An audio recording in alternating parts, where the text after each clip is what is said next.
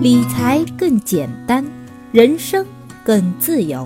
亲爱的减七理财的小伙伴，大家好，今天是11小长假的最后一天，我们的减七投资周报依旧和大家见面了。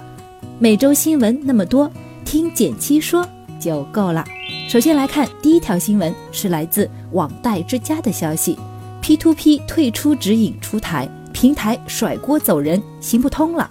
9月29日，深圳互金协会发布有关深圳市网络借贷信息中介机构业务退出指引征求意见稿的通知。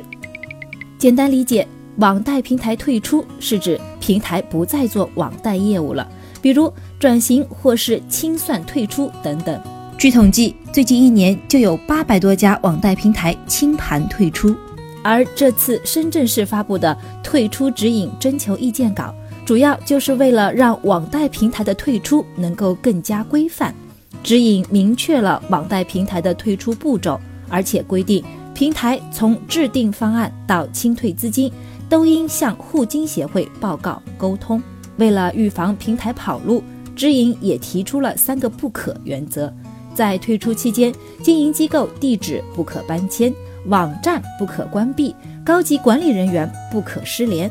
值得注意的是，指引还规定，有不良资产的平台要根据实际情况分类处置，比如与不良资产管理处置公司合作，通过重组、转让等方式积极筹措资金等等。总之，这份指引加强了网贷平台在退出环节的监管，也在一定程度上避免了平台恶意跑路的现象。虽然目前仅针对深圳地区，但可以说是在平台退出指引方面开了个好头。第二条新闻是来自华尔街见闻的消息，亚太股市疯涨，下周 A 股令人期待。10月份以来，亚太股市跟随刷新纪录的美股创下7月中旬以来最好表现，菲律宾股市创历史纪录，日本和澳大利亚股市一片红火，港股更是一度刷新10年新高。国庆假期，香港与亚太各国股市不打烊，涨势都很不错。特别值得一提的是，香港恒生指数本周已累计涨 5%， 年初至今涨幅也接近 30%， 不仅超越了2015年股灾的高点，而且创下了自2007年以来的新高。市场普遍认为，支撑港股上涨的原因，一个是估值低，和全球其他股市相比啊，恒生指数的市盈率是相对较低的，即使和沪深300比，也低了 10% 左右。另一个是中国经济总体形势在好转，今年预期的 GDP 增速在 6.7% 到 6.8% 之间，问题是不大的。这一轮港股走强，不免让很多人开始期待下周 A 股开盘后的表现。不过对普通投资者来说，与其整天等着股市大涨，倒不如来零基础学成长股课程，自己动手学会挑选那些持续稳定增长的股票。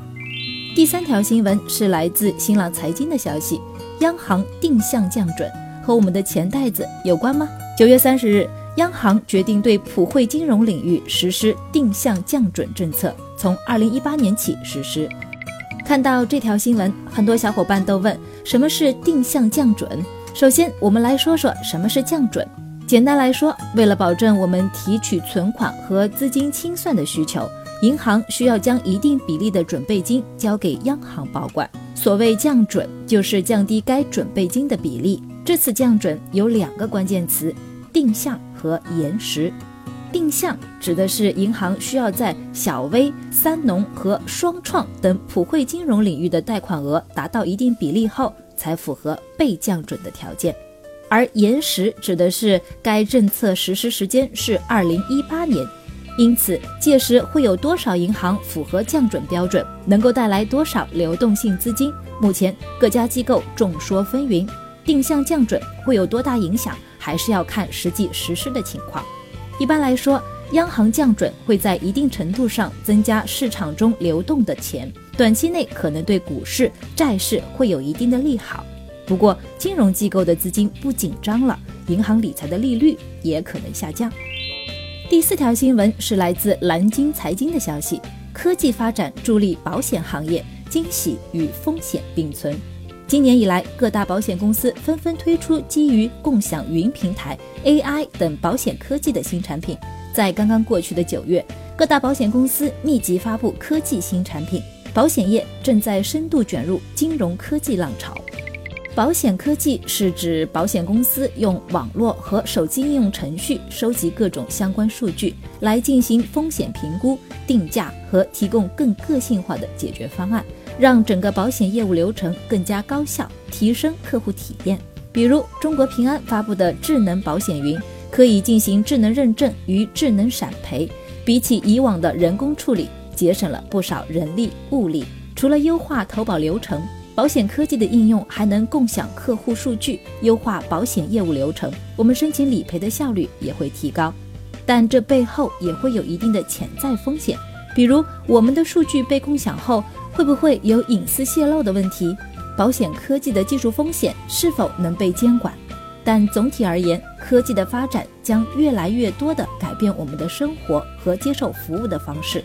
你身边有什么科技带来的新变化吗？不妨在留言区和我分享吧。最后，我们来到了一句话新闻时间，皇上你也该知道一下。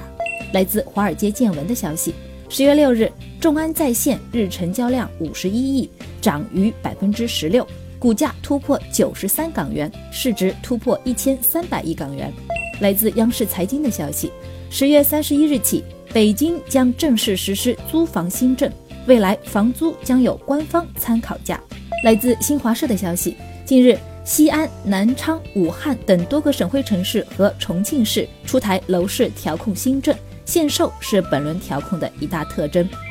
感谢大家收听今天的减七投资周报，一同感知正在发生的变化，提高经济敏感度。更多投资新闻解读及理财科普，欢迎关注我们的公众号减七理财，简单的简，汉字的七，我在那里等你。